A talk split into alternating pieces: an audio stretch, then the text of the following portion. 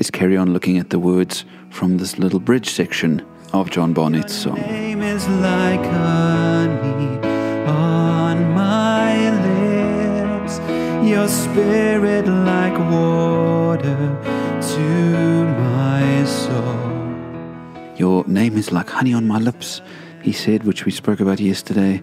Today, your spirit like water to my soul. Now, Psalm sixty-three, verse one says, "You, God, are my God, earnestly I seek you, I thirst for you. My whole being longs for you in a dry and parched land where there is no water." And for me, this verse has always reminded me that if I'm drinking too deeply from the things of the world, I've probably gone spiritually thirsty. Very much like what we were talking about yesterday with the honey.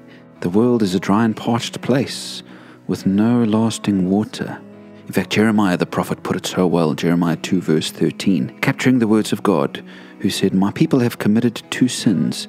They have forsaken me, the spring of living water, and have dug their own cisterns, broken cisterns that cannot hold water."